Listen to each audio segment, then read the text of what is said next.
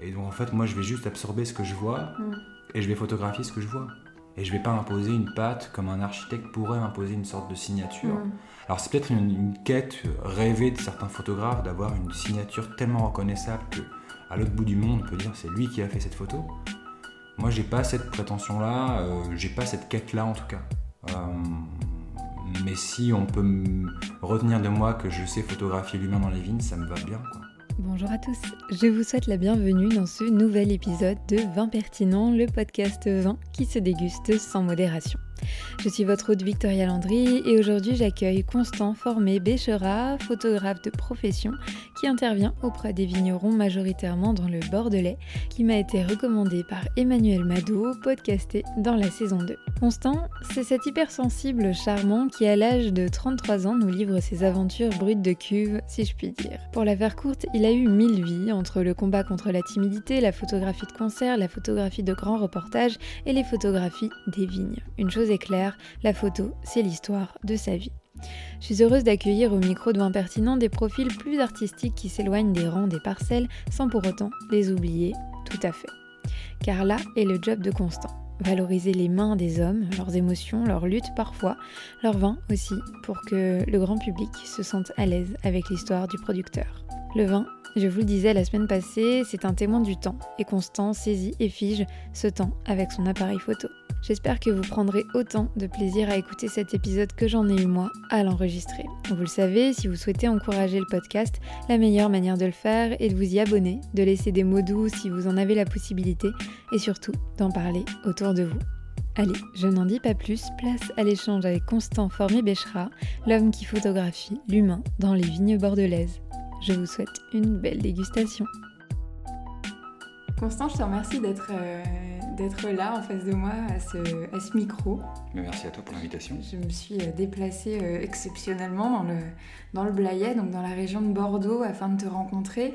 Euh, tu es le photographe officiel de Emmanuel Mado, propriétaire du château Morillon, qui, euh, qui a été à, à ce micro il y a quelques temps de ça et qui m'avait suggéré ton profil. Donc euh, on est là pour euh, découvrir ce que tu as d'aussi euh, particulier.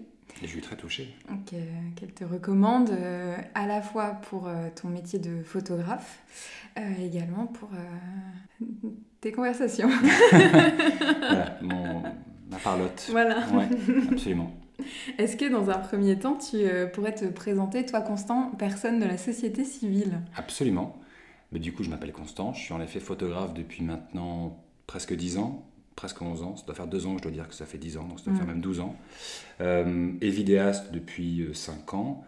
Euh, et je réalise tout un tas de photographies. J'ai commencé par la photographie euh, de documentaire, euh, de concerts et de reportages. Et puis ensuite, euh, j'ai- viré vers de la photographie un peu institutionnelle et puis de vignoble.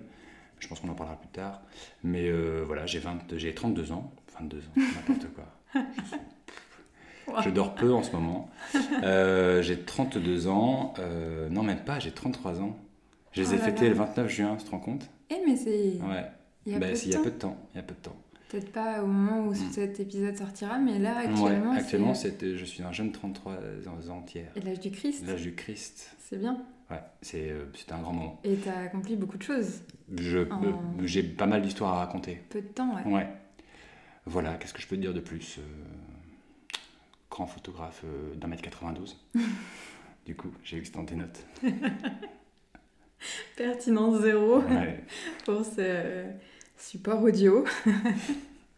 Mais c'est, euh, spoiler alerte, intéressant de, de pouvoir commencer à visualiser euh, les choses puisque certaines questions qui ont été euh, préparées nécessitent un petit peu d'imagination. Donc euh, voilà, euh, je vais pas me la jouer Augustin Trapenard à te, à te décrire physiquement. J'ai, pas encore... Euh, absolument fan de Gustin Rappel. voilà, mais oui, on l'aime très fort et c'est euh, en partie grâce à lui que, que personnellement j'en suis là et que donc tu es là.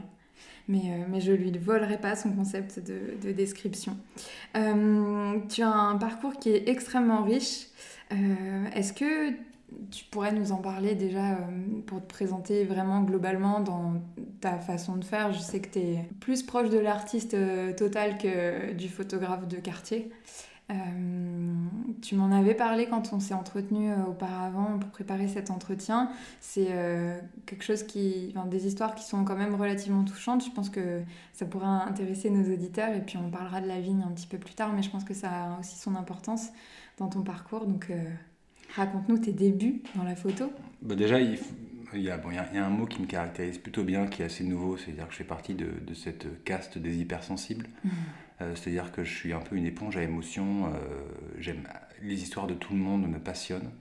Euh, il n'y a pas de petite histoire, il n'y a pas de grande histoire. Toutes les histoires ont au même niveau. Et en fait, la photographie est venue très tôt, puisque j'avais trois ans, que j'ai commencé à faire, à développer de la photographie avec ma mère dans le grenier de notre maison sur le bassin d'Arcachon. C'est comme ça que j'ai un peu touché à, la matière photo et, et que j'ai découvert ce que c'était de pouvoir développer finalement une image sur un, papier. Ça m'a assez fasciné, c'est resté un peu dans mon cerveau tout le temps. Et évidemment, j'ai fait l'école primaire, collège, lycée, etc.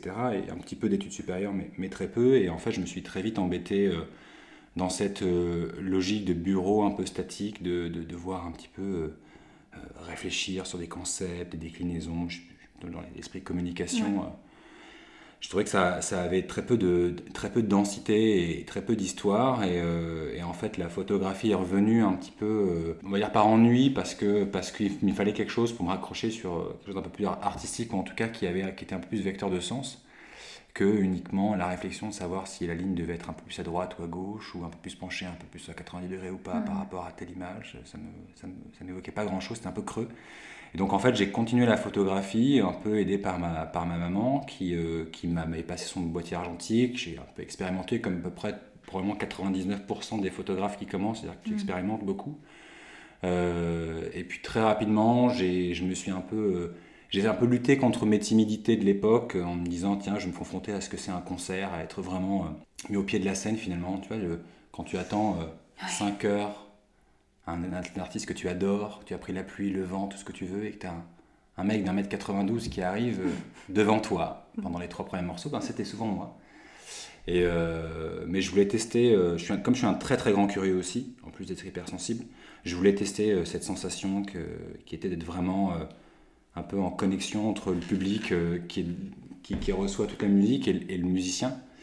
Et donc j'étais euh, j'étais vraiment en, première loge, encore plus que d'être au crash barrière, j'étais encore mm. plus au première loge, jusqu'au jour où j'ai pu aller sur scène. Euh, et donc cette expérimentation m'a permis de me dire, ok, bon, il y a vraiment quelque chose d'hyper puissant dans la photographie parce qu'il faut retransmettre ce moment que tu as vécu, qui est clairement une claque. Au-delà des basses. Au-delà des basses. Euh, et à l'époque, j'avais pas de boule qui sort, tu peux imaginer. Ouais. Euh, Parce que maintenant, oui Ouais. Quand tu fais des concerts Ah oui, le jour où j'ai eu des acouphènes pendant 4 jours, euh, j'ai eu un peu peur, ouais. Donc, après un concert de Coldplay, pour te dire. J'ai eu un peu peur. Ok. Hypersensible, bonjour. et donc, voilà, donc j'ai fait beaucoup, beaucoup de concerts. j'ai fait des, des, très grands musiciens et c'était génial. Et en fait, un petit peu peut-être par, par ego trip, je me suis dit, tiens, pourquoi pas imaginer une exposition sur les photographies de concerts que j'aurais pu faire.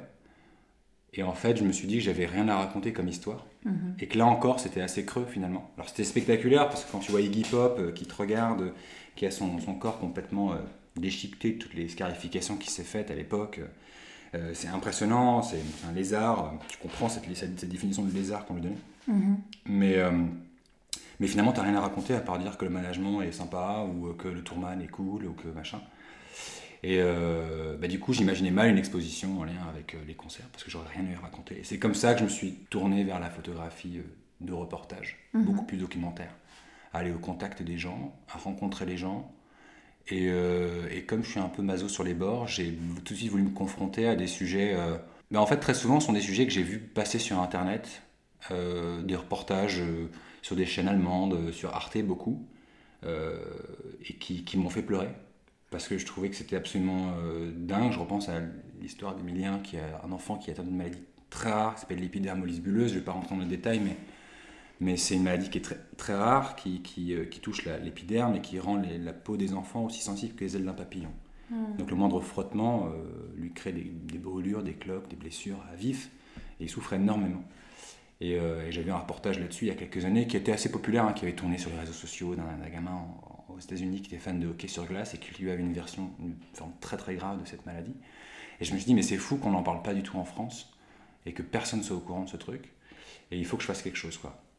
Et du coup, j'ai commencé un, un, de mes premiers portages en immersion en allant une semaine dans une famille euh, qui avait un enfant, euh, qui a toujours un enfant qui a, qui a, cette maladie, et était tout petit, et donc je suis passé une semaine en immersion. Et donc j'ai découvert ce que c'était vraiment l'immersion au sens euh, le plus brut du terme, c'est-à-dire tu dors sur place, tu bouffes avec eux, tu déjeunes, tu dînes, tu fais les courses avec eux, et tu te lèves le matin et tu, et tu photographies tout ce qu'il y a. Alors certes, il peut y avoir un côté très voyeuriste, mais en fait pas tellement, parce que tu es tellement immergé et tu fais partie de la famille en l'espace de 4 secondes, que finalement tu te sens chez toi et puis tu documentes ce que tu vois. quoi.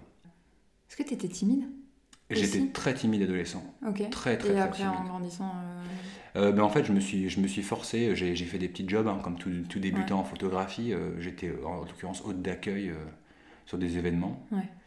Et, et c'est ce qui m'a permis de vaincre ma timidité et puis de me blinder, Ouais. me blinder moralement, enfin de tout. Quoi. Parce que Parce que- toquer à la porte d'une famille en souffrance parce que l'enfant qui peut-être était attendu a un gros souci, c'est quand même, au-delà du voyeurisme, c'est courageux C'est gentil et déjà. délicat. Voilà, c'est hyper délicat, mais d'un autre côté, enfin moi j'ai toujours été, euh, que ce soit dans mes reportages, que ce soit en immersion, toujours si- s'il y a le moindre truc qui vous pose problème, Hmm. euh, je le photographierai pas. Mm. C'est-à-dire que je vais pas arriver avec mes gros sabots, mes flashs et, euh, et photographier façon paparazzi, parce que c'est pas du tout mon approche. Et, euh, et là où certains magazines pouvaient un peu te demander d'orienter ton reportage pour être un peu plus immersif, un peu plus choquant, un peu ce que tu veux, moi j'ai toujours une approche en me disant voilà, moi, je- je- je- je- ils acceptent que je vienne chez eux. Euh, S'il y a des choses qu'ils veulent pas que je photographie, je le photographierai pas. Oui, c'est un peu. Euh, et j'irai pas pousser le truc en disant ah, ça peut faire une belle image. Ouais. Parce qu'il y a une limite, quoi. Oui. Il y a des limites à la belle image. Et, euh, et le plus difficile, c'est le moment où tu sors le boîtier pour commencer à photographier. C'est le plus, euh, le plus délicat. Mhm. Il y a eu aussi un gros passage à Haïti, À Mayotte. à Mayotte. J'avais noté île pauvre dans mes notes. Ouais. bon, bah, de toute façon, pour toutes les îles maintenant. Ouais, qui a été euh, un peu violente aussi, euh, parce que la situation n'est pas des plus heureuses. Mm. Et euh, comment tu passes de chez des gens qui ont un enfant qui souffre, à une île qui, qui souffre, à, un- au milieu agricole et surtout viticole, qui a de, de belles histoires à raconter, d'être proche du végétal, de personnes qui perçoivent chaque pied de vigne comme un enfant. euh. C'est vrai que ça peut paraître complètement euh, schizophrène de passer d'un truc hyper, euh, hyper brutal qui est Mayotte euh, à la vigne. En fait, euh, Quête au- de sérénité. Ouais, qui est de sérénité, mais en fait, il y, a un- il y a un point commun, c'est-à-dire que les gens qui œuvrent pour le, pour le bien de la situation, à Ma- à Mayotte par exemple, Mhm. je pense aux équipes de Maraude, je pense aux gens qui sont qui m'ont accueilli sur place, ils ont la même passion de faire leur métier, la même passion, la même persévérance, le même courage, la même, euh, la même détermination à y arriver, que peut avoir un agriculteur, un vigneron, euh, sur des thématiques certes différentes, mais qui... euh, ils, ils se voient pas, enfin, toutes les personnes que j'ai rencontrées à Mayotte, ils se voient pas faire autre chose que ce qu'ils font. Mhm. Et les vignerons avec qui je discute, ils ne doivent pas faire autre chose que ce qu'ils font. Et en fait, moi, cette, euh, je suis bluffé par cette détermination qu'ils peuvent avoir à, Ouais. à faire un métier qui est dur, qui est, qui est ingrat, qui est insolent, qui est imprévisible. Et les mecs sont, sont là et, euh, et font leur truc, quoi. C'est un peu euh, transcendantal, le, le don de soi pour euh, le, le plus grand nombre, quoi. Ouais. Ah oui, complètement. C'est-à-dire que.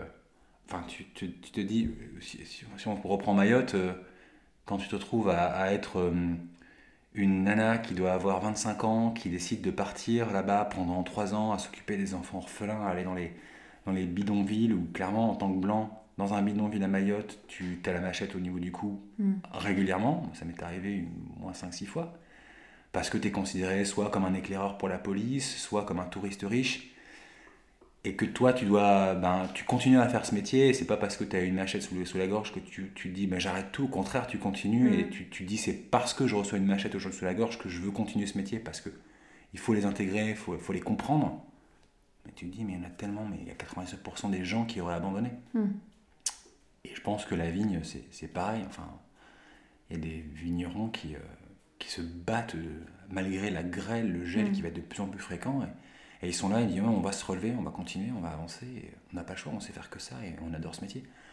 Et toi, tu es là, tu, en, en tant que spectateur, tu, tu, tu, tu, tu- t'es bluffé. Moi, je suis bluffé. Je suis Mm. bluffé par tous les vignerons que je rencontre. Mm. Impressionnant. Ouais. T'es vigneron uniquement bordelais? Alors aujourd'hui, euh, oui. Euh, on a j'ai des projets avec des vignerons euh, dans le sud de la France, du côté d'Avignon. Et euh, et peut-être dans le nord de la France, mais rien de sûr encore. T'es un conteur d'histoire. Et enfin, en tout cas, c'est comme ça que je te perçois. euh, Plutôt que de te l'affirmer, de te balancer comme ça, Ok, je démerde-toi. merci. avec, euh, voilà. Merci pour l'info. Euh, conteur d'histoire, pour moi, c'est euh, intégrer euh, une somme d'informations peut-être parfois indigestes et compliquées, réfléchir dessus et la rendre plus accessible au grand public. Tu fais ça par l'image? Comment est-ce que tu procèdes? Euh, C'est quoi ton message? Il y a, il y a- il y a très peu concrètement de réflexion en fait sur, euh, sur le travail euh, photographique, c'est beaucoup de l'intuition. Très souvent, quand je pars en reportage, je, je- je photographie énormément tout ce que je vois, tout ce que j'imagine. Je pense que l'histoire se raconte beaucoup dans les détails. Donc je vais aller chercher des matières, des, des- des petits détails qui sont pas forcément perceptibles sur le moment, mais qui permettent de raconter quelque chose, ou en tout cas j'ai la sensation qu'il y a quelque chose qui peut se transmettre sur, sur une image. Donc euh, je vais pas réfléchir à, à grand chose en fait quand je commence un reportage. Euh, évidemment, j'ai le, on va dire, j'ai le, le- le- les bagages un petit peu nécessaires pour comprendre la situation, mais euh, typiquement, enfin si on prend l'exemple de Mayotte pour rester dans le reportage pur, je suis parti avec peu d'informations. C'est une situation qui est tellement complexe, qui est Mhm. tellement pff, mêlée d'histoire, des géopolitiques, de, plein de Ouais. choses en interne que soit tu arrives là-dedans avec un énorme biais historique, géopolitique, soit tu arrives avec un œil peut-être naïf ou en tout cas le plus neutre possible et tu captes ce que tu vois. Très souvent, c'est ce qu'on m'a reproché sur ce reportage, c'est de ne pas être allé chercher plus de détails. En fait, euh, moi, l'intérêt de ce reportage, c'est de me dire, moi, je veux photographier le- ce que les enfants ont vécu, parce que c'était sur un sujet sur les enfants, Mhm. les orphelins de Mayotte. Et, euh, et ces enfants-là, ils, sont cette, euh, ils ont cette euh, naïveté, justement. Ils n'ont rien demandé, en fait. Ils Mhm. sont pas dans les mouvements géopolitiques, les stratégies, rien du tout. Ils sont absolument pas là-dedans. Et donc, ouais, voilà, ils y jouent, quoi. Voilà. Donc, euh, je me suis retrouvé à photographier, à jouer au ballon prisonnier avec des gamins euh, qui vivent dans les bidonvilles. Mhm. Donc en fait, j'ai pas de réflexion, euh, pas beaucoup de réflexion sur avant le reportage. Et quand je le fais, je, je- je photographie tout ce que je vois, tout ce que j'imagine, tout ce que je ressens. Mhm. Et après, à l'editing, euh, quand, je, quand je retouche mes photos, quand je sélectionne les photos, euh, ben, je, prends, je prends celles qui me, me parlent le plus, celles qui me disent, euh, celles qui me font sourire, celles qui me font pleurer, celles, que, Mhm. celles vraiment où, où je sens qu'il y a quelque chose. Et, et après, j'espère que ça, ça se transmet chez les gens qui regardent ces images. Et a priori, oui. Mhm. Donc, euh, Et comment ça se passe euh, si on se concentre sur le vignoble et tes clients que tu as aujourd'hui euh, dans le Bordelais? Est-ce que tu est-ce que tu pleures devant des photos de Cabernet euh, Sauvignon Alors, je fais pleurer les vignerons, parfois. Ouais, je suis le photographe qui fait pleurer les vignerons. Euh, non, mais en fait... euh, J'ai trouvé mon titre. ouais, c'est Je te remercie. C'est. Euh, je, je- en général, je, quand je viens pour une première fois chez un vigneron, je discute déjà beaucoup et, et je zappe très vite la partie voilà, le domaine, il fait tant d'hectares, on, on cultive tel type de cépage, euh, on fait tel type de bouteille, parce que ça sont des choses euh, techniques qui sont intéressantes, qui permettent de nourrir l'ensemble, mais qui ne sont pas, à mon sens, nécessaires. Puis ce sont des informations qu'on va retrouver sur le site, qu'on va retrouver sur les plaquettes commerciales, qu'on va retrouver un peu partout. Donc euh, euh, il n'a pas besoin de me dérouler son, son catalogue technique, euh, euh, en tout cas pas à moi, j'en ai, Mhm. j'en ai pas besoin. Par contre, on va pouvoir s'asseoir euh, et je vais, euh, va me raconter sa vie, euh, d'où il vient, ce qu'il fait, pourquoi il le fait. euh.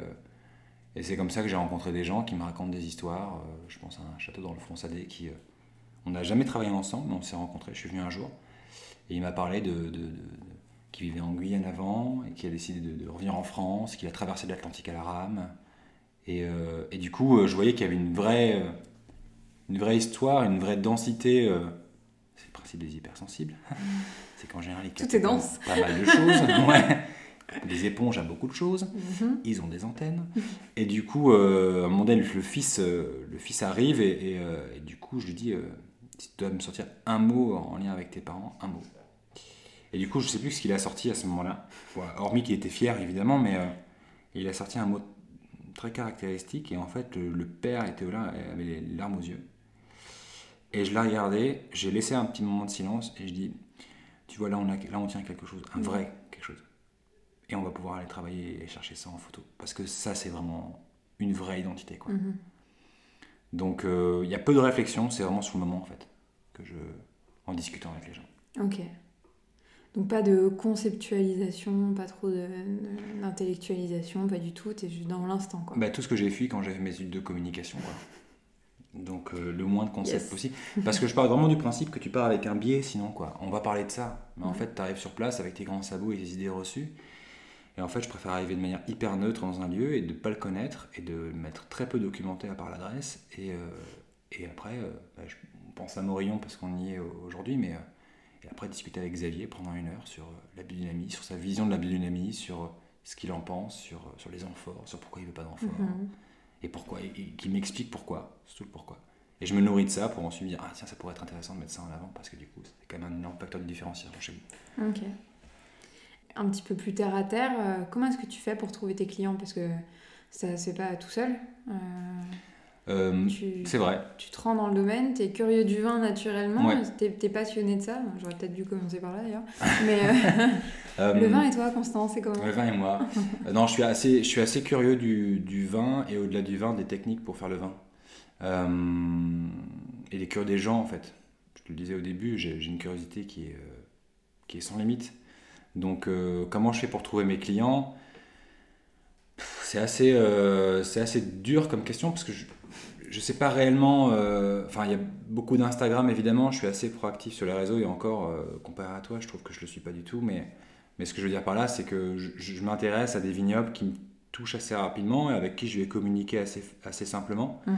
Et en fait, la communication va se faire par Instagram, on va échanger sur, sur des thématiques qui n'ont rien à voir, ou en tout cas en lien, mais, mais quand il y a des épisodes de grêle, euh, je regarde toujours un peu où ça tombe, et puis euh, si j'ai des vignobles avec qui je discute déjà un petit peu sur Instagram, je leur demande des nouvelles.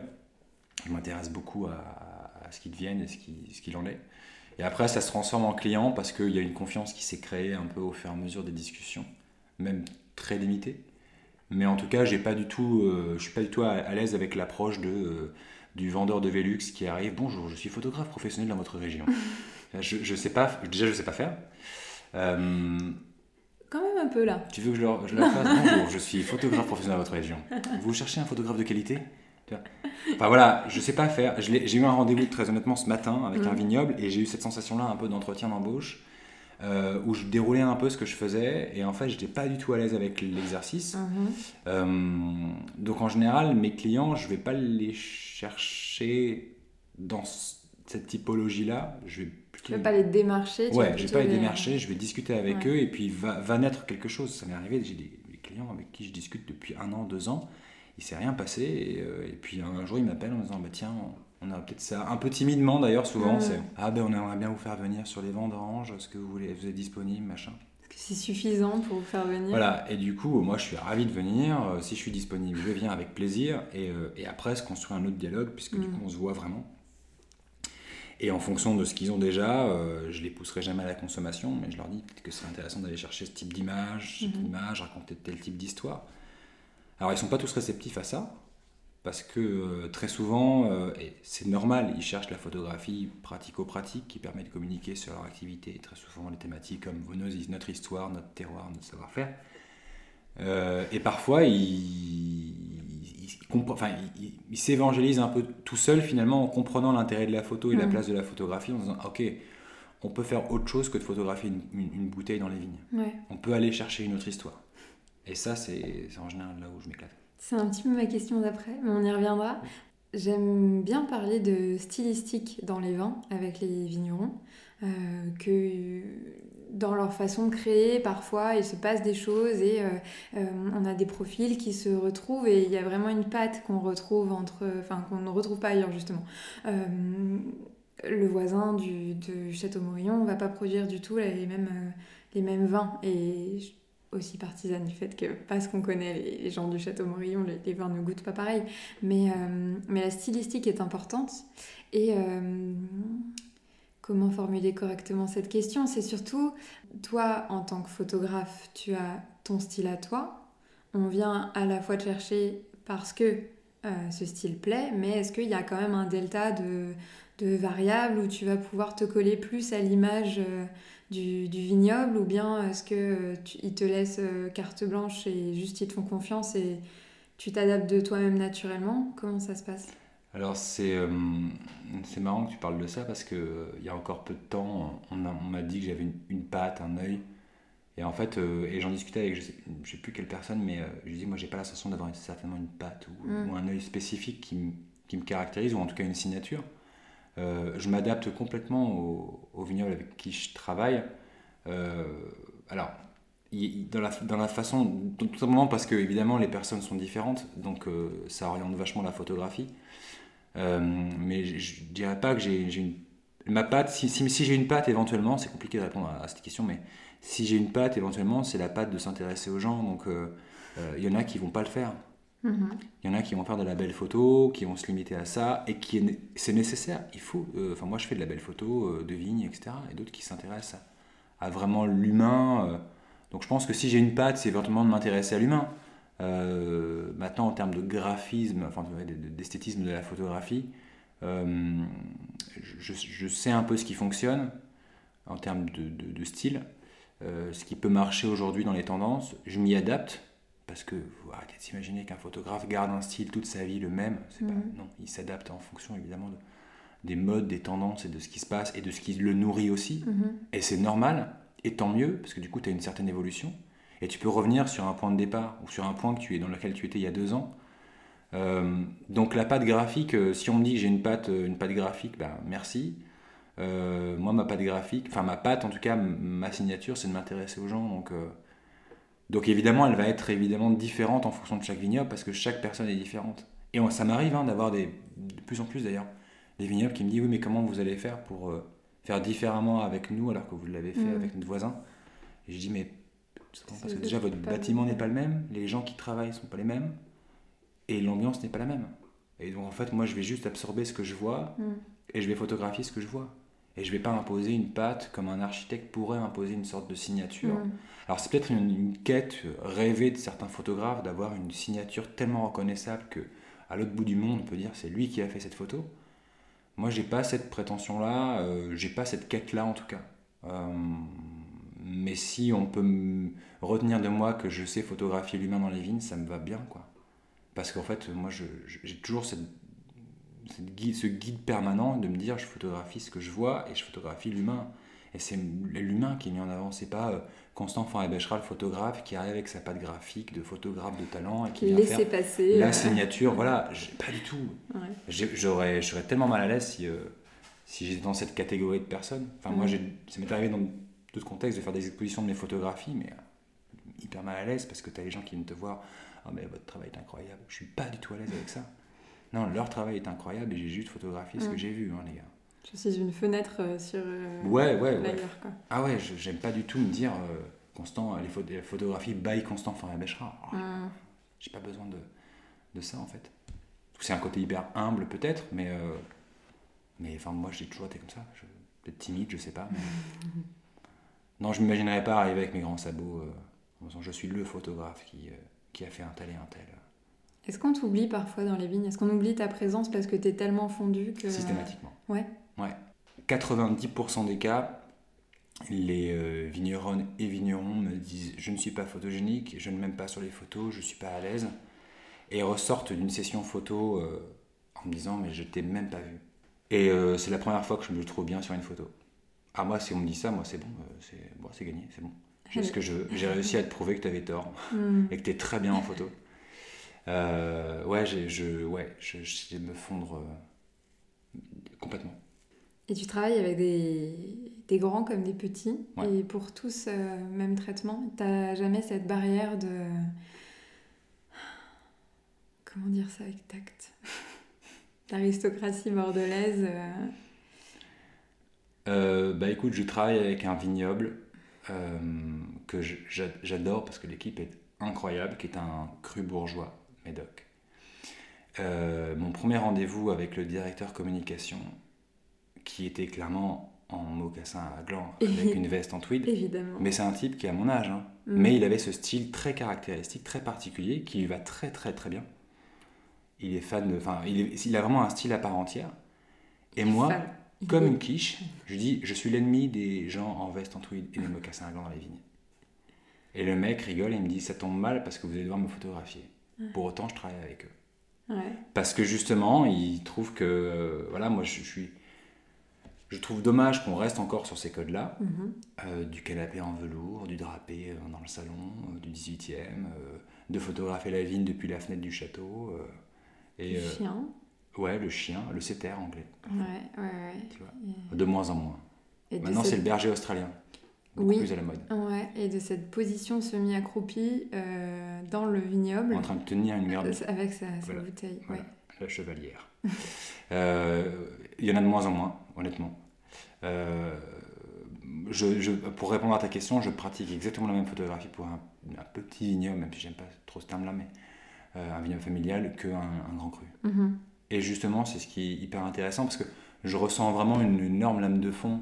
Je- je- J'enfonce des portes ouvertes, mais de, cette, euh, on est, on- de ce local, de ce direct producteur, de rencontrer l'humain. Et maintenant, moi, ça fait des années que j'ai cette, euh, cette, euh, ce, cette- ce chemin que je garde toujours de photographier l'humain, que je répète non-stop dans ce podcast depuis tout à l'heure. Mais euh, Tu photographies qui? l'humain et les vignes. Mais avant tout l'humain. Et parfois même l'humain dans les vignes. Et parfois même l'humain dans les vignes et en mocassin à gland. Mais, euh, mais non, j'ai toujours eu vraiment, vraiment cet axe de travail qui était hyper important. Et, euh, et maintenant, les gens viennent voir en disant voilà, bon, il paraît qu'il faut parler un peu d'humain. euh, donc, ben, j'ai vu votre travail, vous savez bien faire. Et je dis je suis hyper ravi parce que justement, ils sortent de. de- ils se cachent derrière. Ils arrêtent de se cacher derrière leur mur en pierre de taille, quoi. Mhm. Et ça fait du bien, ils ouvrent les portes, quoi. Et justement, le tournant de ce château, dans ce vignoble dans, dans le Médoc, c'est tout le tournant qu'ils sont en train de prendre, c'est de s'ouvrir au monde. Les gens peuvent rentrer à toute heure du jour et de la nuit, pas de la nuit, mais du jour, de pique-niquer dans le parc. euh, euh, et donc, il y a une vraie dynamique de s'ouvrir aux gens, quoi. Et est-ce que tu sens que c'est euh, lié à l'arrivée des nouvelles générations? Ouais. des, des, des enfants, des héritiers qui veulent vraiment euh, ajouter leur pierre à l'édifice et, et de- Ouais, décomplexer? Ouais parce qu'ils arrivent avec leur code. Ouais. Alors c'est une place hyper compliquée à prendre, hein, parce que très souvent, euh, alors si on parle, alors c'est plus facile avec les petites propriétés, Ouais.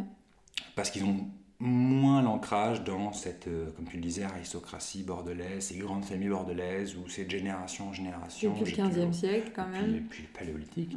Euh, et donc, ils te sortent l'argile généalogique. Donc, techniquement, ce sont des enfants qui vont baigner, que j'ai connu. Hein. J'ai eu une période dans mon adolescence où j'ai côtoyé des gens comme ça, de la- l'aristocratie bordelaise, à faire des rallyes. Tu vois, donc ils sont tous, euh, tous pareils. Ils sont très gentils. Et j'ai encore des amis dans, dans ce milieu-là. Mais, mais en effet, ils baignent tellement en fait dans ce milieu-là que finalement, ils ne font que répéter les codes parentaux. Alors que dans les, les vignobles qui n'ont pas eu cette, euh, cette tradition lourde, ou pas, enfin moi que je trouve un peu lourde, mais euh, que j'ai connu aussi hein, euh, à titre personnel, euh, sans être de l'aristocratie non plus, mais euh, en tout cas j'ai connu ce principe, ces codes-là qui existent. Euh, Il y, a, y y plus de flexibilité, le- le- le- la jeune génération arrive, elle, voilà, elle a envie de tester des trucs, euh, elle est un peu tatillonnante, elle hésite, mais elle n'est pas dans ah non, il faut que ce soit traditionnel comme ça, comme ça. Et donc, automatiquement, tu as une ouverture d'esprit qui est quand même euh, différente, peut-être plus rapide, peut-être plus flexible, tu as moins d'effets de travail long terme à faire pour leur dire il faudrait peut-être prendre ce tournant-là parce que ça peut être intéressant par rapport à votre cible. Voilà, tu, tu galères peut-être un peu moins, mais euh, et là encore, c'est en train de vachement changer. Quoi. Mhm. Je pense que le confinement y a joué pour beaucoup. Ouais. Et là, tu ressens beaucoup qu'il y a des, gros, des grands crus qui ont un peu pris le, le confinement en pleine tronche et qui se sont dit bon, il serait peut-être temps de se, renouveler un peu et de voir un peu plus local, ouvert, direct, consommateur, vente directe Mhm. et de montrer un peu plus ce qu'on fait. Et tu sens qu'ils sont un peu dépourvus parce qu'ils savent pas trop comment s'y prendre, donc ils y vont à tâtons, alors que peut-être les anciennes familles, enfin les, les, jeunes, pardon, les, les familles qui sont pas forcément dans ce milieu-là, ont, ont peut-être eu cette démarche un peu avant le confinement, de dire voilà, on est un petit producteur, on fait des petits vins, on veut s'amuser, etc. Voilà, je sais pas, c'est vraiment de la psychologie de comptoir que je te fais là, mais c'est le ressenti que j'ai. Ouais, Euh, mais ça n'est pas déconnant en soi. euh. Et du coup, ça va mêler euh, trois euh, mots forts que j'ai en tête et qu'il faut encore que j'arrive à verbaliser correctement. Mais j'ai à la fois la digitalisation, à la fois la transparence et à la fois l'éducation. Dans un premier temps, est-ce que toi, comme en plus d'être photographe, tu as quand même un, un job de création de, stratégie digitale euh, et d'aide euh, à organiser tout ça pour valoriser le travail de tous tes clients. Est-ce que tu estimes que tu as un rôle d'éducation? Et par rôle d'éducation, j'entends à la fois faire comprendre aux producteurs les enjeux de la digitalisation, c'est-à-dire la présence sur Internet, la sensibilisation auprès des jeunes consommateurs, modifier encore le style comme tu le disais à l'instant, d'éduquer dans le sens de la transparence, puisque c'est tendance et que les gens ont de plus en plus besoin de savoir euh, vraiment en profondeur d'où viennent les produits qu'ils consomment, euh, et aussi dans tout ce qui est euh, stratégie d'influence au sens instagrammable du terme, de justement les éduquer à prendre la parole, les éduquer à, orienter un discours de manière à, à plus correspondre à, bah, aux néo-consommateurs dont on parlait juste avant. Est-ce que tu éduques?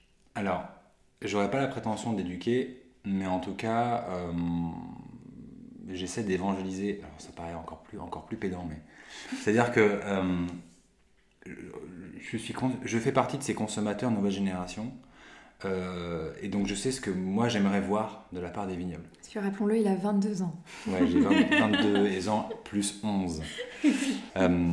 donc, donc à partir du moment où je sais ce que moi j'aimerais voir, et que mes potes voient aussi, hein, parce qu'on est de la même génération, je mhm. me dis qu'a priori, je ne suis pas quelqu'un d'exceptionnel euh, dans ma façon de consommer le vin, donc, euh, et je vois beaucoup, j'écoute beaucoup, je vois beaucoup ce que font les autres, je suis hyper connecté sur les réseaux pour voir un peu comment communiquent certaines personnes, certains vignobles. Et donc en fait, euh, très souvent, les conseils que je donne vont un peu dans ce sens-là, en disant, bah, tu sais, il faudrait peut-être que tu testes ça, parce que je pense que ça peut fonctionner vraiment. Moi, en tout cas, moi, j'y serais vachement euh, sensible de, si tu communiquais de cette manière-là sur tel sujet. J'ai vraiment trois gros axes que qui sont vraiment en tête tout le temps quand je fais de la, en tout cas dans mon travail de, de relation avec les, vignobles, c'est créer, raconter, diffuser. Créer évidemment du contenu, ça je sais faire. Raconter parce que je fais partie de ces, ces fous qui estiment que bah, justement il n'y a pas cette phase de cérébralisation avant la création de l'image. Donc tu crées l'image et ensuite tu peux raconter des histoires. En tout cas, mhm. quand tu es sur le terrain, tu dis ça, je pourrais raconter une histoire sur ça parce que je vais, donc je vais le photographier. Et puis le diffuser parce qu'évidemment, ce serait bête d'investir dans de la photographie. Et que, ça, euh, dans dans le placard ou que ça finisse voilà, dans des stocks photos et que ça t'en serve pas quoi. Donc euh, donc c'est toujours un peu frustrant, ça m'est arrivé beaucoup, très souvent j'ai des vignobles qui, qui, me font appel à moi sur des thématiques vendanges, sur des thématiques un peu, spécifiques ou, ou pas d'ailleurs, euh, plutôt au contraire général. Mais, euh, et, et, je vois rarement les photos passer sur Instagram et je leur envoie ça. Je dis, mais t'en fais quoi du coup? Ils les envoient à la presse peut-être? Ça part exclusivement sur des, communes, sur des plaquettes, euh, sur le site internet un petit peu. Mhm. Et puis il y a deux, trois photos qui sortent parfois sur Instagram, mais c'est assez rare par rapport à la densité qu'on a. Donc évangéliser, en tout cas j'essaie de leur expliquer que chaque photo a une, a une valeur hyper intéressante en termes d'image et que et que ce serait bête, ce serait complètement gâcher l'argent qu'il a investi dans la photographie, dans, une séance avec moi, pour euh, ne pas utiliser ces images, alors que bon, très souvent c'est un manque de temps, hein. ils n'ont pas le temps de s'occuper de ça, ils n'ont pas les, moyens d'embaucher quelqu'un qui s'occupe des réseaux, euh. donc je comprends qu'il y a aussi une frustration de leur côté, mais, euh, en tout cas j'essaie de les amener sur une vraie, un vrai intérêt qui est, sont les réseaux sociaux, qui est le digital, comme tu le disais, la digitalisation, au sens assez large. la photographie, on en, on en surconsomme tout le temps. Euh, on est abreuvé de ça, il y en a partout. Il faut encore plus se différencier. Les gens ne lisent plus, c'est pour ça que je fais des podcasts. les gens, ça, les gens, ne, les gens ne lisent plus. moi, je fais partie des gens qui ne lisent pas. Depuis que je suis gamin, je, je, je, enfin, je lis pas, j'aime pas lire. Par contre, je regarde les images. C'est aussi pour ça que j'ai fait de la photographie. je n'aurais pas été écrivain en tout cas. Mais... Euh, ça aurait été un des livres très très long. Euh, puisque je rappelle, je suis très bavard. et. Hein, bah bouquin sur toi, bon. Oh, une, autobiographie, ce serait absolument rien à dire. Mais oui, j'essaie vraiment de, à éduquer, euh, en tout cas, essayer de, leur faire comprendre que c'est hyper important et que, et que le contenu doit être utilisé et qu'il doit être, voilà, vraiment, il est produit, donc euh, ce, serait, ce serait bête de le de stocker. L'influence, c'est quelque chose qui vient sur le tapis parfois avec tes, tes vignerons. Tu sens parfois le potentiel euh, influenceur ou pas du tout? Chez qui? Chez moi? Non, non, chez les vignons. Ah ouais. non, pas, toi, pas trop. Euh, non, non je mm. pense pas que je. Enfin, je, si, si à mon juste milieu, petit milieu, je peux diffuser un peu d'informations et que ça leur sert, tant mieux, mais ouais. je suis pas un influenceur. Non, non mais j'envisage je, plutôt, euh, justement, du, du, fait du confinement, que les gens prennent plus la parole sur ces plateformes-là. Est-ce que euh, tu, tu, les soutiens là-dedans Alors c'est très drôle, je vois ce que tu veux dire. C'est très drôle. Peux le reverbaliser parce Ouais. que moi-même je suis pas sûre. non, en fait, tu veux parler de, de- de ces, de ces vigneronnes et vignerons qui ont décidé un peu plus de prendre la parole, à se Mm. mettre en avant face caméra, Mm. ou en tout cas avec leur téléphone, et d'expliquer un peu leur métier, euh, Ouais. cette dimension-là d'influence. Euh, c'est assez intéressant de, voir ce phénomène euh, qui, qui grandit de, de plus en plus, que ce soit sur Instagram ou aussi sur TikTok. Mais en effet, tu as une tendance un petit peu de certains vignerons, certaines vigneronnes et certains vignerons à vouloir aller sur ce, terrain un petit peu de, de la self-tape, euh, je me filme en selfie et puis je raconte des choses, ou je fais des TikTok, je fais des montages. Ben, en fait, on est arrivé à tellement à un niveau de professionnalisation sur cette thématique-là, qui sont les vidéos, les réels, etc., que du coup, désolé pour ceux qui le font, mais ça peut paraître très cheap, quoi. Un peu, ouais, un peu cringe. Un peu cringe complet d'ailleurs. Et du coup, tu sais pas trop si tu es mal à l'aise ou si tu le soutiens dans la démarche. Donc moi, je pars du principe qu'ils savent très bien faire du vin et Mhm. que c'est déjà une très belle étape et qu'ils se contentent de faire ça, bien, de faire appel à des photographes, des vidéastes pour faire du contenu. Euh, mais ça tourne parfois un peu au ridicule, c'est dommage. Il y en a qui le font très bien, Je- Mhm. il, y en a, il y en a sûrement qui le font très très bien. Et je pense qu'il y a une sorte de talent, de don, je sais pas. Euh, moi, personnellement, je suis incapable de faire ce que certains font. Je sais pas faire. euh, je, sais, je suis incapable de me mettre en avant. Salut, alors aujourd'hui, on va vous parler d'un truc. J'ai l'impression d'être chiant à mourir. Euh, donc je respecte qu'ils le tentent et je trouve ça très bien. Et ils expérimentent, mais qu'ils s'en servent pas comme outil de communication. C'est Mm. pas, à mon avis, c'est pas, c'est pas périn. Ok. Et euh, tu, en moyenne, quand tu fais une séance photo avec euh, les euh, vignerons, tu Mm. prends combien d'images? C'est variable ou euh, ah ouais, c'est assez variable. Ça dépend en fait des, euh, des travaux, euh, des travaux qu'on, que je photographie, mais euh, en fait, j'ai, pas de limite. C'est-à-dire que j'ai, connu l'argentique euh, avec des pellicules de 35 poses, euh, et on n'est pas en argentique, on est en numérique. J'ai des cartes qui font 128 Go, donc euh, tu peux envoyer le- la pâtée. Euh, ça peut aller à 150 photos, 200 photos, euh, 300 photos parfois sur des, Mm. sur des, des moments hyper denses que évidemment je sélectionne, donc euh, j'en livre pas 300. Mais euh, parce qu'entre tous les yeux fermés, les grimaces, les machins, les trucs un peu flous qui marchent pas bien, etc., je, je trie quand même pas mal. Mais en moyenne, euh, sur, quand je travaille très souvent une demi-journée, euh, je, je livre 150 photos à peu près. Mhm. C'est, euh, ils ont du stock quoi. Ouais.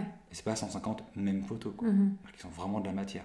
C'est-à-dire que techniquement, je suis pas rentable. hein. Enfin, j'exagère, mais ce que je veux dire par là, c'est que, c'est que je leur donne tellement de matière qu'ils peuvent Ouais. communiquer pendant pas mal de temps. Mhm. Je pars du principe qu'il faut qu'ils postent ouais. un- une photo par jour. Donc t'imagines. Et du coup, se passer de toi pendant euh, un. Ouais, c'est-à-dire que je. Là aussi, voilà, comme je te le disais un petit peu, je l'ai un peu évoqué, c'est que je vais pas pousser à la consommation. C'est-à-dire que je vais pas te dire, il faut absolument qu'on fasse des, des- des journées entières de photos. euh, Mhm. C'est pour faire de la matière, pour faire de la matière, euh, et que ça n'a aucun intérêt, que ça raconte rien et que tu vas pas l'utiliser, autant que ça serve, quoi. Ouais. Donc on va être efficace dans la prise de vue. Et justement, c'est un peu ma, ma question qui suit, c'est que l'image, ça se, ça se construit, ça, ça Mm. se travaille, il y a beaucoup de post-prod, entre guillemets. Mm. Euh, toi, tu es un peu, euh, je te perçois vraiment dans, dans ce côté œuvre totale, vraiment euh, à la façon du vigneron, et c'est peut-être aussi pour ça que tu t'entends aussi bien avec eux. C'est que y a, tu me disais au téléphone la fois dernière que tu comptais pas tes heures, euh, bah, vigneron c'est la même chose. Et, euh, et donc entre euh, deux entités qui fonctionnent de cette façon-là, qui ont peu de limites et qui, qui vont peut-être parfois dans tous les sens, comment vous arrivez à vous structurer dans votre relation? C'est, parfois chaotique. Non, on structure assez facilement parce que finalement, on, on s'organise sur une journée. Moi, j'ai une logique qui se veut être assez flexible. Alors, je peux encore me le permettre, donc je le fais. C'est-à-dire que très souvent, sur, sur une, une journée de prise de vue, enfin une demi, très souvent, sont des demi-journées parce que je, je dis souvent, je peux faire des journées complètes, mais, mais je dis que sur une demi-journée, on a le temps de faire le tour de, de la Mhm. question et ça sert à rien de facturer une journée complète pour finalement aller se balader pendant 15 heures, enfin 4 heures, à rien, à rien, photographier parce que donc en général, je suis plutôt, euh, j'essaie de le- leur faire rentabiliser leur demi-journée. Donc je les structure déjà dans le choix de la demi-journée. Euh, et ensuite, très souvent, j'ai une flexibilité qui se veut. euh, voilà, typiquement là, j'ai un, un- un reportage cet été, euh, probablement fin juillet, euh, dans le Sauternay, et euh, bah, on, cale- on- on bloque deux dates. Voilà, toujours deux dates, en fonction de la météo. S'il fait un temps pourri, on décale. Je peux encore me le permettre. Donc déjà, il y a ces structures-là. Je dis voilà, on va mettre telle date, telle date, telle date. Et si jamais, en fonction de la météo, on, affine au fur et à mesure qu'on voit la météo s'affiner aussi. Mhm. Donc ça, c'est une première structure qu'on se donne. Et après, bah, dans la livraison des photos, dans, le travail sur le terrain, moi, je, je leur dis toujours, vous faites votre métier. On ne met absolument pas en scène. Il est hors de question de mettre en scène parce que ça mhm. va se voir. Euh, sauf si vraiment il y a une demande bien spécifique de mise en scène, machin, etc. Là, ok, on peut le faire, mais, mais parce que j'ai quand même ce filtre un peu photographe institutionnel corporel qui doit répondre à un besoin de communication. Ça m'arrive souvent d'avoir des gens qui me demandent voilà, je veux des photos vraiment comme ça, j'ai un plan bien précis, j'ai un mood board, je veux ça. Et, je le fais avec plaisir parce que, parce que ça sert toujours cet objectif de communication, ce projet.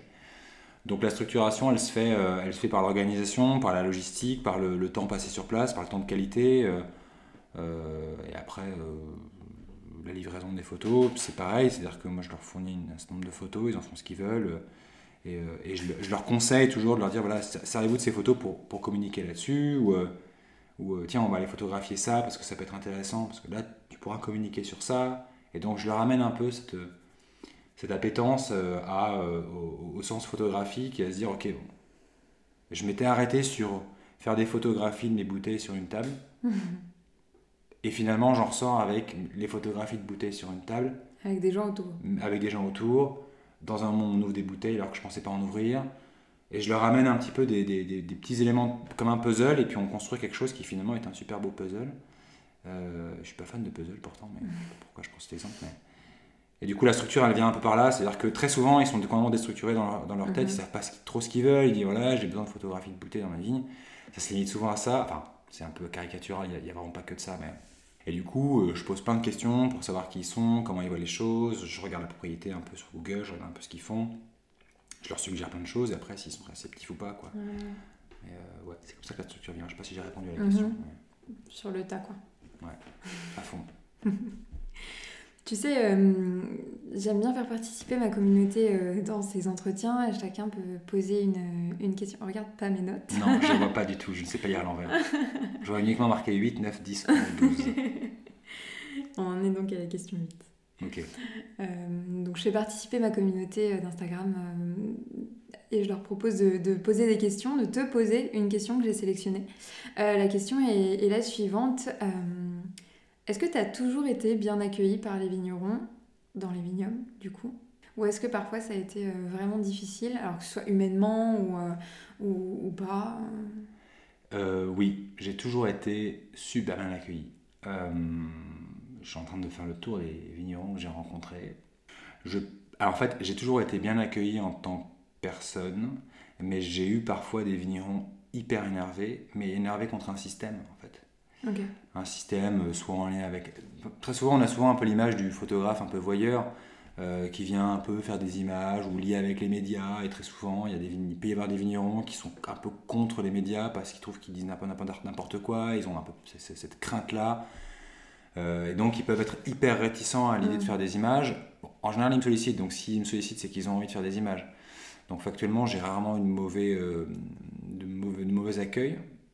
Par contre, je peux avoir des gens qui vont s'énerver sur des sujets en lien avec euh, la diffusion sur les réseaux sociaux, sur des thématiques bien spécifiques où ils n'y voient absolument pas l'intérêt, ils sont complètement fermés. Et euh, bah, j'ai acquis une certaine euh, force d'esprit pour pouvoir aussi les chahuter en disant Tu commences pas à m'engueuler déjà parce que je t'ai rien fait, et, je vais t'expliquer pourquoi tu as tort. Et en général, ça finit très bien, on se tape sur l'épaule et tout va bien. Et toute façon, les, relations que j'engage avec les vignerons, très rapidement, sauf exception, je les tutoie très vite. Euh, pour vraiment rentrer dans leur intimité, pour qu'il y ait vraiment ce côté, euh, voilà, je vais être ton meilleur pote le temps d'une séance photo. Mhm. Euh, donc la colère ou l'énervement, elle va venir parce qu'ils se confient sur leur vision mhm. de du système de la distribution, de la grande distribution, des médias, de, des réseaux sociaux, où ils vont avoir une certaine forme d'énervement sur un sujet bien spécifique. Et, euh, et j'essaie de leur amener un autre point de vue qui est peut-être un peu plus extérieur, plus expérimenté aussi sur ce domaine-là, mm-hmm. et euh, toujours avec pondération. Donc j'ai toujours été très bien accueilli, mais je peux avoir des expressions de colère parfois qui sont plus liées à de la confidence. Euh, je leur suis un peu leur psy parfois. Mm-hmm tu, les exploites, ces moments de colère dans l'image? Est-ce que des fois, ça, ça, te nourrit ou pas? Alors, assez rarement, je suis assez, euh, assez euh, discret Ouais. là-dessus. C'est-à-dire que j'ai pas envie de le photographier en moment de colère s'il est, il est pas dans son élément. Il faut quand Ouais. même que les photos sont quand même lui servent à lui à communiquer. Quoi. Oui. Je pense pas qu'il ira communiquer son vignoble s'il est en colère. Donc, euh, donc je vais, je vais pas. non, je vais, je vais rester très discret là-dessus. Mhm. Même des moments de, de pleurs, hein, des moments de. de- de- Moi, Ouais. allé sur des vignobles après des, des- des chutes de grêle il n'y avait plus rien. et le mec s'effondre, euh, s'effondre complètement et je le comprends. Et je, je m'effondre pas avec lui, mais je compatis tellement que. Presque. Ouais, presque en fait. Je me dis, mais comment il va faire? Moi, je- Et on va se battre, on va y arriver. Et pour autant, je vais pas photographier ce moment-là. Mhm. Parce qu'on n'est pas non plus. Évidemment, c'est de la photographie documentaire, immersive, et je continue à, le- à le, à le soutenir, et, et c'est hyper important. Mais pour autant, on n'est pas sur un reportage documentaire de magazine qui va parler de, de la, la- la vie Des difficile des vignerons. Mm. On a quand même un aspect euh, communication, il faut quand même montrer le vignoble dans sa, dans sa grandeur, dans sa candeur, dans ce, voilà, dans ce côté un peu euh, voilà, noble qu'est la vigne, le Mhm. vin, et, et, et ce côté battant. quoi. Ouais. Donc en effet, je vais avoir des moments, les moments, on va dire, un peu plus abrupts que je vais avoir, c'est en effet le vigneron qui va, qui va vendanger ou qui va euh, décavaillonner sous la pluie, euh, qui est trempé comme c'est pas possible, euh, il tire la tronche parce que c'est dur, euh, ou euh, un vigneron qui va lutter contre le gel. Enfin moi, j'ai suivi des vignerons du côté de Saint-Émilion il y a deux ans, euh, enfin oui, pas, l'année dernière, pas l'hiver dernier, mais l'hiver d'avant. Oui, c'était une catastrophe. hein. Euh, Ça a été extrêmement violent sur des périodes relativement longues. Il y a eu deux sessions, grosses sessions de gel. Et ben, j'étais avec le vigneron à allumer les bougies. et puis à un moment donné, tu te retrouves dans une situation où le vigneron est tellement désemparé parce qu'il y a des hectares à allumer. Il n'a pas les moyens d'avoir des hélicos et des machins et ça. Donc il allume à la bougie avec le chalumeau, des granules de bois, il fait ce qu'il peut. Et, euh, et du coup, tu te retrouves. euh, bah, bon, ok, je laisse mon appareil photo, je lui donne un coup de main. quoi. Euh, donc voilà, tu as toujours ce, ce curseur à trouver entre euh, photographier la, la détresse, la colère, la tristesse, tout ce que tu peux mettre dans ce, on va dire dans ce, dans ce sac-là, et, et le moment où tu restes discret, tu dis ok, bon, là c'est pas un moment qui concernera le public en photo. Je te demandais, enfin on parlait au, au tout début de cet épisode de, de la visualisation et de la description des choses. Est-ce que tu seras en mesure de me décrire euh, ta photo préférée? Alors, de Euh, toi c'est extrêmement. euh, Oui, il y, en a, il, y en a, il y en a pas mal. En fait, c'est- euh, ma photo préférée, c'est une photo qui, euh, qui est liée à un souvenir. Euh, alors, il y a- je ne vais pas te donner un souvenir particulier parce qu'il y en a beaucoup, beaucoup, beaucoup, énormément, que ce soit en Napa Valley quand j'étais euh, à 4 heures du matin euh, en, train de, en, haut d'un- d'une montagne qui surplombe le Napa Valley où tu as le brouillard, le fameux fog euh, qui est partout et qui fait déjà euh, 25 degrés et que tu es dans les vendanges et tu te dis euh, là je suis à ma place. Je pense que la photo, euh, mes photos préférées, c'est. Enfin, ma photo préférée au sens un peu général du terme, c'est ma photo où je la regarde et je me dis, là, je me suis senti vachement à ma place. Je me suis senti vachement bien. Et, et j'ai vraiment. Je kiffe faire ce métier. C'est à ce moment-là que je me dis, ça, c'est une bonne photo. Je dis, ah putain, là, là c'est cool. Là, je suis, là, je suis, là, je suis dans mon élément. Il n'y en a pas une en particulier qui lui en tête Euh, alors, alors, je vais te dire, je vais en avoir plusieurs, mais on va en prendre une récemment, euh, très récemment. Bah, je vais prendre l'exemple de, et son père, chez Château-Morillon. Euh, je vais leur rendre hommage, ils m'ont rendu gentiment hommage sur le, le podcast, je, leur rends l'appareil, mais c'était un très bon moment, c'est-à-dire que je me suis retrouvé à photographier une des premières sessions qu'on faisait. J'ai vu qu'Emmanuel était quelqu'un de plutôt réservé, ou en tout cas pas dans, c'est ce qu'elle a fait de partout, plutôt discrète. Et euh, je leur ai suggéré de faire un- une photo euh, père-fille pour montrer un peu la- la- cette transmission. Et le père est beaucoup plus à l'aise dans cet euh, exercice. Et je me suis retrouvé à photographier une relation père-fille qui était absolument magnifique, qui était hyper transparente. Et, euh, et c'est là où je me suis dit, j'ai juste eu à déclencher. J'ai j'ai rien déclenché verbalement, mais par contre mécaniquement avec mon appareil, j'ai juste appuyé parce que c'était juste beau. Mhm. Donc c'est un super souvenir et quand j'ai revu les photos, ça, ça, ça pue l'amour, euh, mais ça sent même très bon l'amour plutôt Mhm. euh, père-fille qui est très beau et, euh, et ça c'est un super souvenir. Ouais. Parce que je me dis j'ai réussi un exercice qui là aussi était pas à l'aise avec les photos, c'est pas son truc et je le comprends, c'est pas mon truc non plus d'être photographié, je suis pas un grand fan, enfin je m'en fiche un peu mais euh, je vais pas poser tous les deux jours. Euh, mais d'un autre côté, elle s'est prêtée, elle, elle a quand même, s'est quand même poussée aux fesses pour le faire, euh, à faire l'exercice. Voilà, je les ai réussi à les mettre à l'aise assez rapidement et, et- et puis et puis est ressorti quelque chose d'hyper lumineux et, euh, Et les photos, tu te dis, mais d'accord, ok, bah, ça marche. Et on voit tout de suite l'amour entre, entre un père et une fille, quoi. Et c'est hyper fort. Ouais. Hyper fort. Tu vois tout à fait de quelle image tu parles. Et, euh, c'est vrai que c'est assez euh, doux. Ouais. Écoute, Constant, je trouve qu'on s'est pas mal débrouillé puisqu'on arrive à la fin de cet entretien avec mes trois questions en signature et euh, le podcast ne fait pas deux heures. Donc je tiens à te présenter mes sincères félicitations. Euh, félicitations à toi. On après, on n'a pas terminé parce qu'il reste encore trois questions. Ça. Mes questions préférées, on le sait. Euh, si tu pouvais offrir un conseil à, à des jeunes gens qui souhaitent euh, découvrir le monde du vin et qui sont novices en la matière et qui savent pas par où commencer. Alors toi c'est particulier parce que tu n'as pas, pas les mains dans le dans le vin toute la journée, mais euh, quand même tu participes à, ce milieu-là et c'est pour ça que c'est intéressant d'avoir euh, un profil comme le tien. Qu'est-ce que tu pourrais leur conseiller? Euh, Je pense que la, meilleure façon de découvrir le vin, c'est d'être curieux, de poser des questions, de ne pas avoir peur d'avoir honte avec une question et, d'aller les rencontrer. Quoi. En fait, ils attendent que ça. Et ce sont des gens extrêmement timides, beaucoup sont très timides, mm-hmm. très discrets très humbles, très très humbles. Ils estiment qu'ils font un métier euh, comme tout le monde. Alors qu'ils ont. Euh, enfin, c'est incroyable ce qu'ils font et jamais je pourrais faire ça. Et je pense que le conseil que je pourrais donner à, des gens de mon âge et plus jeunes, c'est de, bah, de frapper à leur porte, de voir s'ils peuvent accueillir, s'ils peuvent recevoir et s'ils peuvent parler de leur propriété. Et, euh, peu importe les appellations, peu importe les vins, peu importe. Y aller, quoi. Rencontrer des gens avant de rencontrer un vin. Mhm. Et ça, je trouve que c'est essentiel. Ça, ce serait incroyable si les gens s'intéressaient un peu plus aux gens. Ouais. C'est pour ça qu'ils écoutent pas pertinent. Exactement. Là, on est vraiment sur ma question préférée. Est-ce que tu pourrais m'offrir une anecdote de photographe, des vignes ou pas nécessairement, de, de toi Si tu avais une histoire à, me raconter, ce serait laquelle? Tu sais que j'ai beaucoup réfléchi à cette question quand tu me l'as envoyée par mail. J'essaie de la préparer. Euh, une anecdote. Euh, on va pas être dans une anecdote triste parce qu'on va pas plomber le podcast jusqu'à la fin.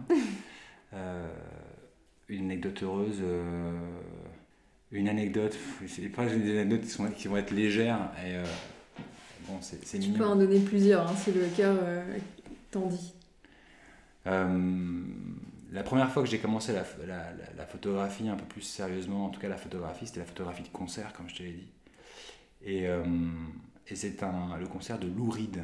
Alors, Louride, ça ne parlera pas à forcément toutes les générations. Mm. C'est pas Laurie, hein, c'est bien Louride, L plus loin, R-E-E-D, qui est un peu un, dieu du, du rock'n'roll, enfin du rock entre autres, pas que, mais. Et, euh, et en fait, je, je, luttais déjà contre ma timidité, contre tout ce que tu peux imaginer à, l'époque de l'adolescence, et j'avais mon petit boîtier. Et, à un moment donné, j'ai un fusible qui a grillé dans mon cerveau, et je me suis dit, j'ai envie de le photographier, ce monsieur. Il était en concert à Bordeaux pendant la fête, une des fêtes du vin. Et en fait, je me suis fait passer pour. Euh, je suis allé à l'accueil, je dis voilà, je vous explique, j'aimerais bien photographier Louride, machin. Et j'ai commencé à improviser un, énorme mytho en disant que j'étais photographe AFP, que, que mon pass avait été demandé, mais trop tard, qu'il était au bureau de la rédaction, qu'il fallait que s'il voulait une vérification, il pouvait appeler mon, chef. Mon chef n'était autre que mon frère, euh, que je lui demandais de s'appeler Cyril Fourcade pour l'occasion, qui est le nom de jeune fille de ma mère et de se faire passer pour mon chef, comme quoi en effet il avait l'accréditation. Et j'ai baragouiné un truc, alors je sais pas si j'étais très crédible, mais en tout cas ils m'ont laissé rentrer. Et c'est au moment où je me suis dit, ok, on, est, on a une capacité, j'ai cette capacité de pouvoir bien mentir pour pouvoir m'arranger le truc et aller au bon endroit où je veux. Et c'est comme ça que j'ai commencé la photographie de concert. Donc c'est une des anecdotes euh, qui était assez folle parce que j'ai flippé toute la soirée en disant j'espère qu'ils vont pas appeler mon frère. Donc j'avais appelé mon frère juste après en disant si jamais il y a des gens qui t'appellent du concert de Louride, dis que tu es bien le, patron de l'AFP. Bon, après, maintenant, je travaille aussi pour l'AFP. Donc, euh, c'est bon, t'as ta carte et. c'est pas mon frère, du coup. Mais euh, après, l'anecdote. Euh, Attends, est-ce que tu t'es remis à mentir pour passer ailleurs par la suite non. Ou ça a été la seule et unique fois? Ça a été la seule et unique, unique fois. Ok. Ouais. Je suis en train de te mentir Ah oui Non, je pense que ça a été la seule et unique fois vraiment où j'ai raconté n'importe quoi. Après, euh, des anecdotes, euh, j'en ai plein. En fait, des reportages à Mayotte, quand tu, mais je l'ai déjà un peu raconté, quand tu, tu, joues au ballon de prisonnier, comme quand tu avais 8 ans, avec des gamins qui sont orphelins, sans parents, qui mangent de rien, qui vivent dans des, poubelles. Clairement, ils vivent dans des poubelles. et qu'ils ont le sourire euh, mais jusqu'aux oreilles et ils sont hyper heureux de jouer au ballon prisonnier avec toi et toi tu es là avec tes chaussures de randonnée hyper sécurisées, eux ils sont pieds nus dans un, amas de, de déjection de plastique et de métal et tu te dis mais en fait euh, ça- c'est aussi simple que ça et tu es au milieu de ça. Mhm. Euh, et c'est un moment de joie incroyable. Ils font de la corde à sauter avec un câble électrique. Et c'est un moment, ils sont hyper heureux. Et toi, tu es au milieu de ça. Et là, je te regarde, tu vas, tu vas pleurer devant moi dans pas longtemps. Mais en fait, tu vois, c'est plein d'anecdotes comme ça, de, de moments. euh, En fait, c'est un peu ce, qui- ce que je retiens beaucoup dans la photographie que je fais, c'est que dans un contexte hyper dur, quel que soit les reportages que j'ai fait. Et même dans la vie, tu es dans un contexte qui est hyper dur. Et pourtant, tu arrives quand même à sortir des moments de joie, de dingue, quoi. Les mecs, ils sont en train de se marier, ils sont en train de sourire, ils sont, ils sont morts de rire. ils sont- Mais ils sont dans la merde profonde, mais ils sont morts de rire. Et ils trouvent ça drôle. Et ils disent, c'est pas grave, on va y arriver, quoi. C'est une espérance qui est dingue, quoi. Donc, des anecdotes comme ça, je pourrais en avoir des dizaines, des dizaines, mais je pense que le, le lieu commun, c'est un peu ça, c'est un peu ce côté, euh, même dans la merde, on sourit et on se bat, quoi. Et ça, c'est fort. C'est hyper fort. C'est beau. Je sais pas. Elles sont bien. Elles sont bien ces histoires. Constant, avant de mettre fin à notre entretien, est-ce que euh, tu aurais un profil à me suggérer que tu estimerais euh, digne de se situer à ta place pour les prochains épisodes de Vin Pertinent Un- Une personne que tu as rencontrée ou, que, ou qui t'a euh, touché, que tu sais qu'il il ou elle aurait sa place Oui. Ah, j'en ai une. Dès que j'ai vu cette question, j'ai tout de suite pensé à une, à une, une amie maintenant, c'est une, une vraie amie que j'ai rencontrée, c'est Soline Bossis, qui est, euh, qui est une qui s'appelle La Route des Vins Bio, et en fait, elle est coach en vignoble à succès. Et en fait, elle les accompagne dans. alors, je vais essayer de ne pas dire de bêtises parce que c'est très complexe ce qu'elle fait, mais c'est un peu leur, leur nounou, psychothérapeute, euh, euh, assistante de vie euh, sur des thématiques de posture de chef d'entreprise, de comment développer ses ventes en direct, comment euh, préparer un salon efficacement pour Mhm. vendre son vin.